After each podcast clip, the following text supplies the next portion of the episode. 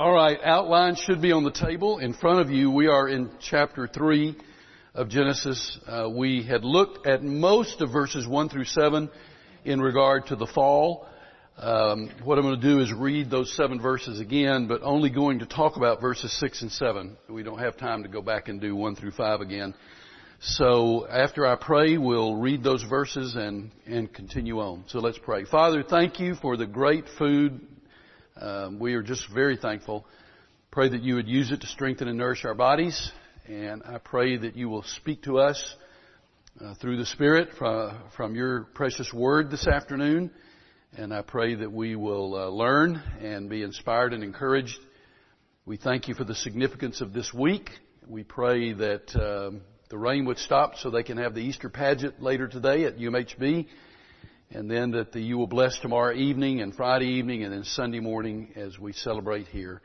So Father, we love you, adore you, thank you, bless us now in Jesus' name. Amen. Remember, um, what I've heard was they have postponed the 12 o'clock Easter pageant to, to 1.15, so I know that depends on what happens in the next few minutes, whether they'll get to do that or not. Um, the three, is it 3 or 3.30? 3.30 and 5.30 are still on, but of course we just, 3? It's 3. Oh, 3 and 5.30.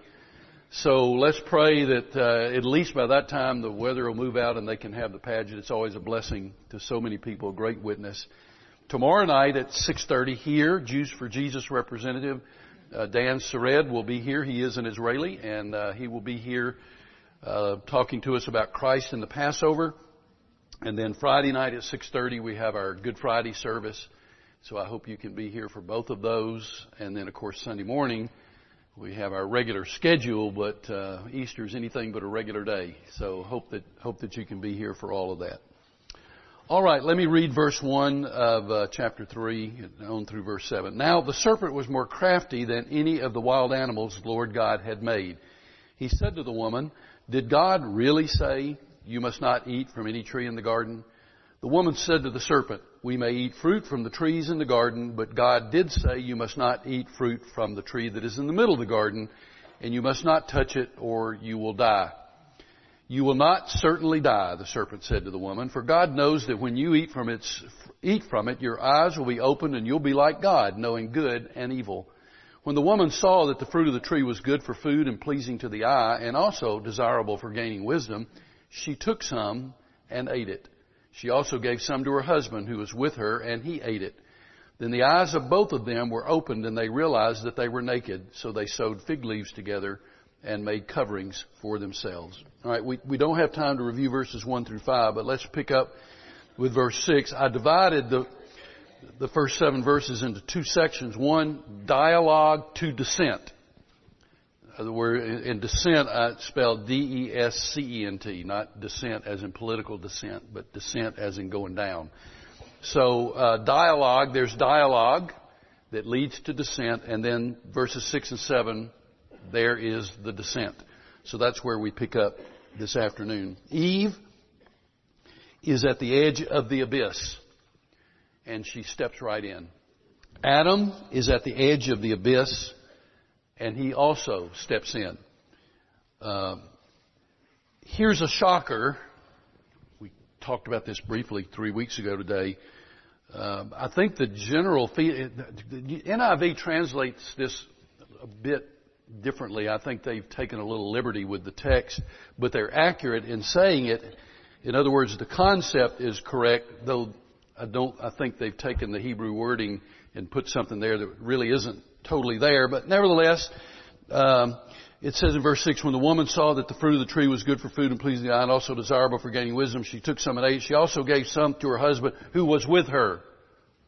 I think the accurate translation is gave to her husband along with her.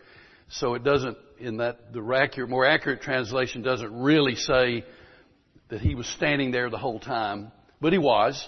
And we know that because when the serpent addresses Eve and he uses the word you, he uses you in the plural. Not in the singular, but in the plural.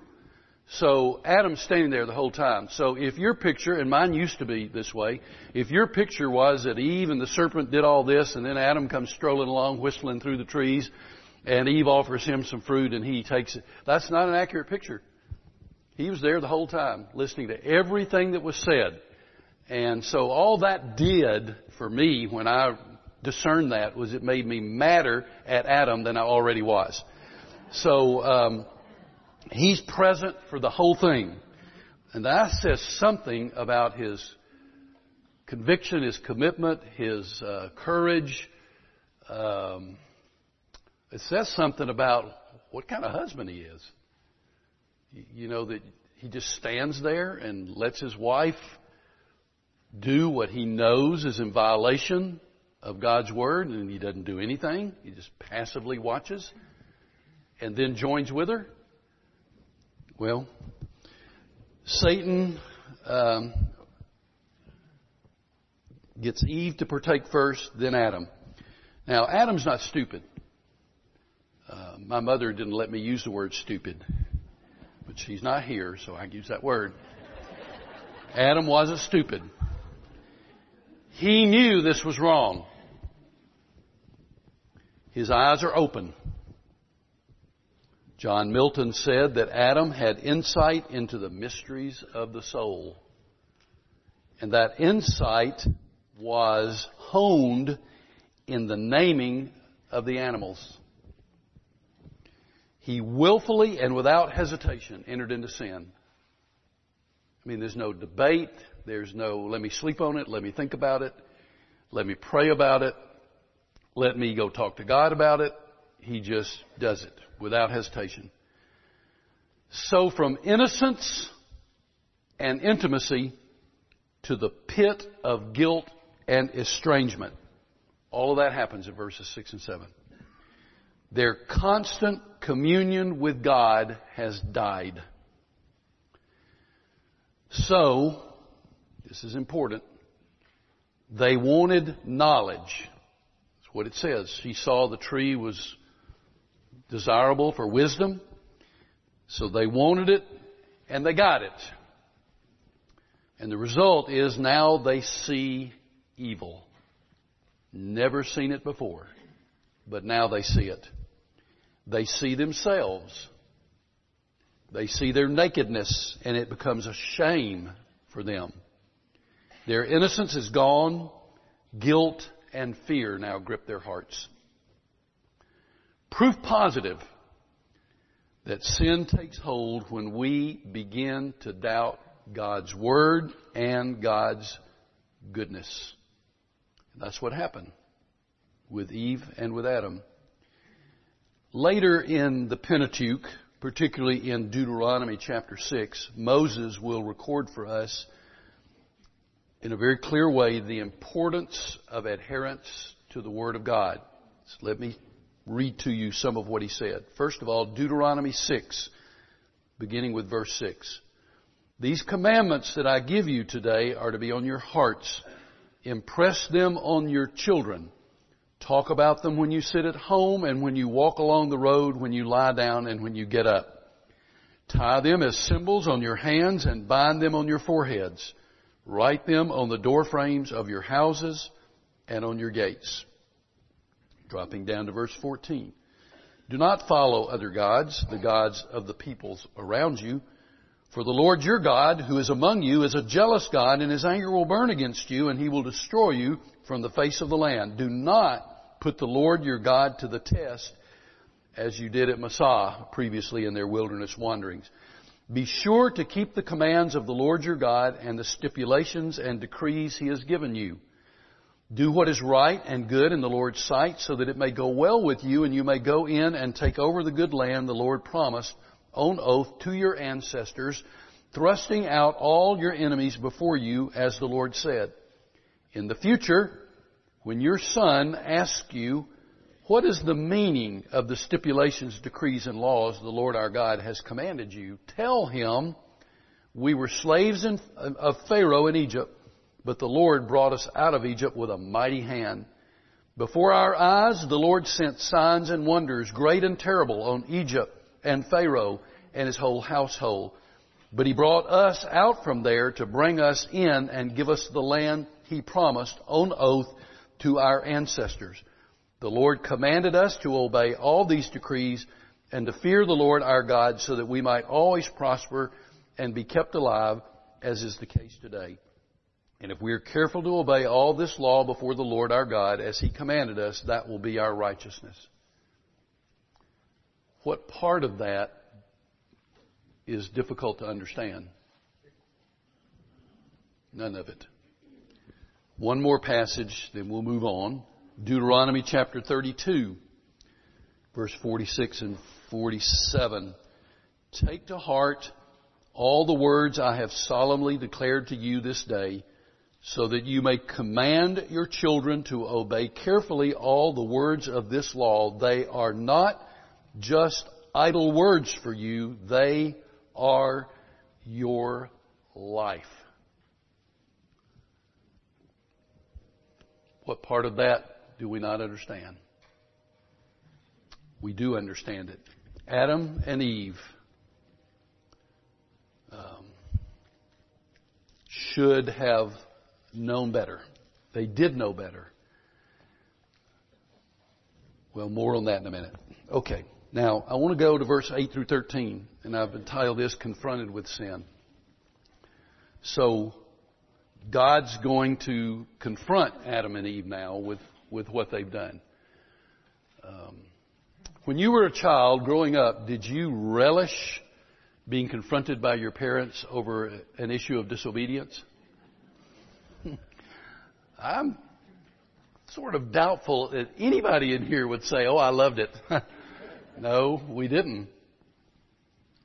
So Adam and Eve were uh, not going to enjoy what is about to happen. Verse 8.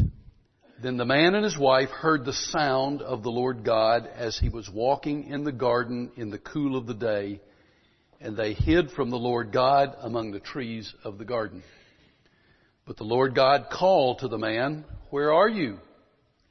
And he answered, I heard you in the garden, and I was afraid because I was naked, so I hid. And he said, Who told you you were naked?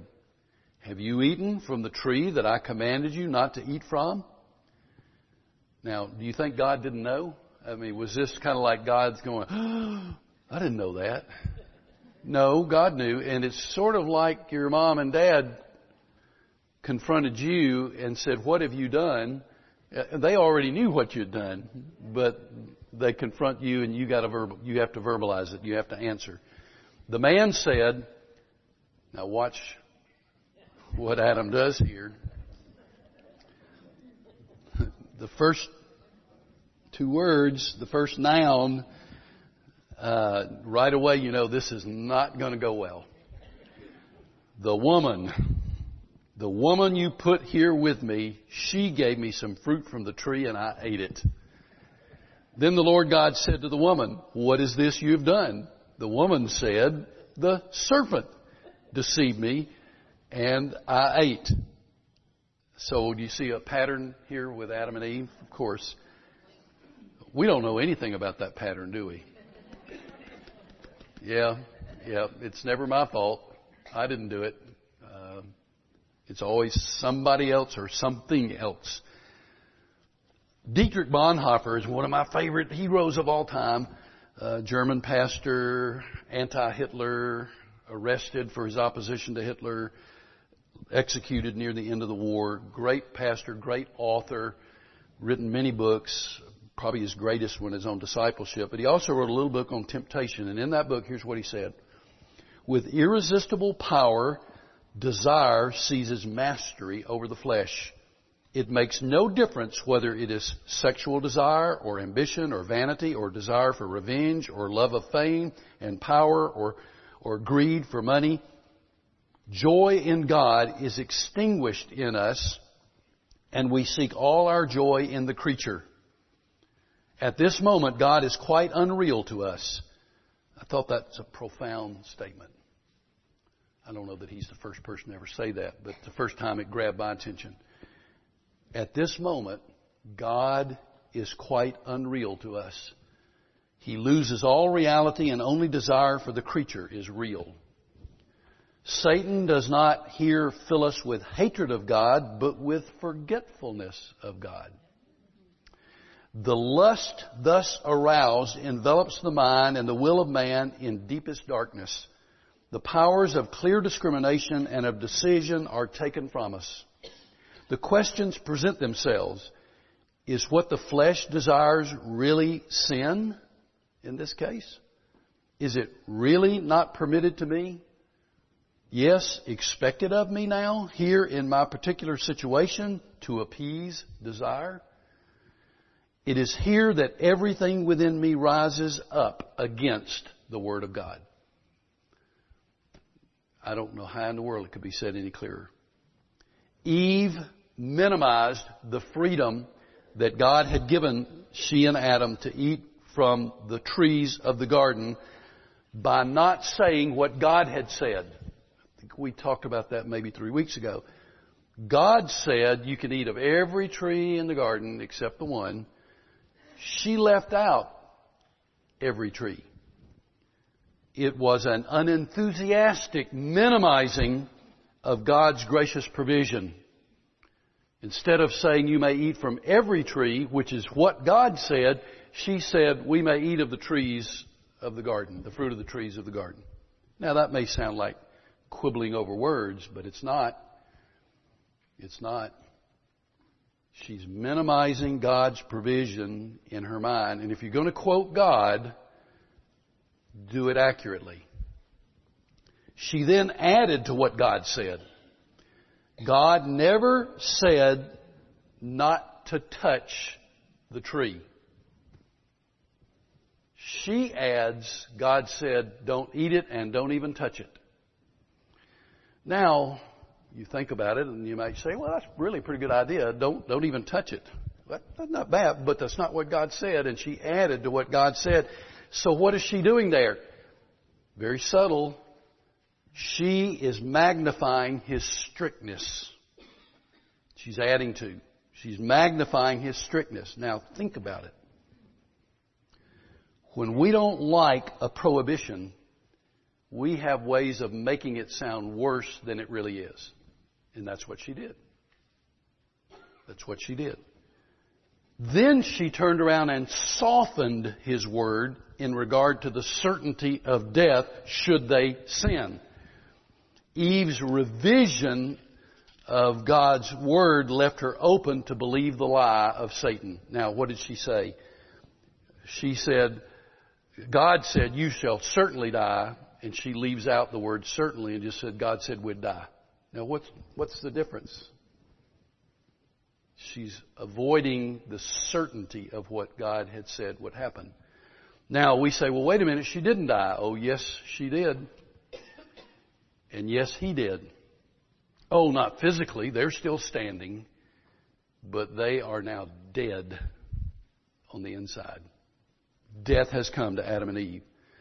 Satan against all her experience of God's goodness has lied and she falls for the lie. She rose up against his word and took the fruit and ate it and gave it to her husband. Adam's transgression is worse than Eve's. Now I realize that's my opinion. But that's my opinion. Adam's transgression was worse, and here's why I believe is worse. Number one, God's Word had been given directly to Adam before Eve was even created. Secondly, he was present with Eve during the entire temptation as evidenced by Satan's use of the plural you in his address of Eve. And number three, Adam in self-serving passivity allowed his wife to eat while he stood there and watched. Men, if, if you're outside working in the yard with your wife and she bends over to pick up what appears to be a stick and she reaches down to pick it up and you see that it's a snake, are you just going to stand there and say, go for it, baby? of course not. You'll do anything in your power to stop her from picking up that snake. Adam stood there and watched his wife take the fruit and said absolutely nothing. I don't get it. I mean, I do get it because I'm a sinner, but I don't get it as to how he could possibly allow that to happen. His own rebellion was an informed rebellion. His eyes were wide open. He knew exactly what he was doing.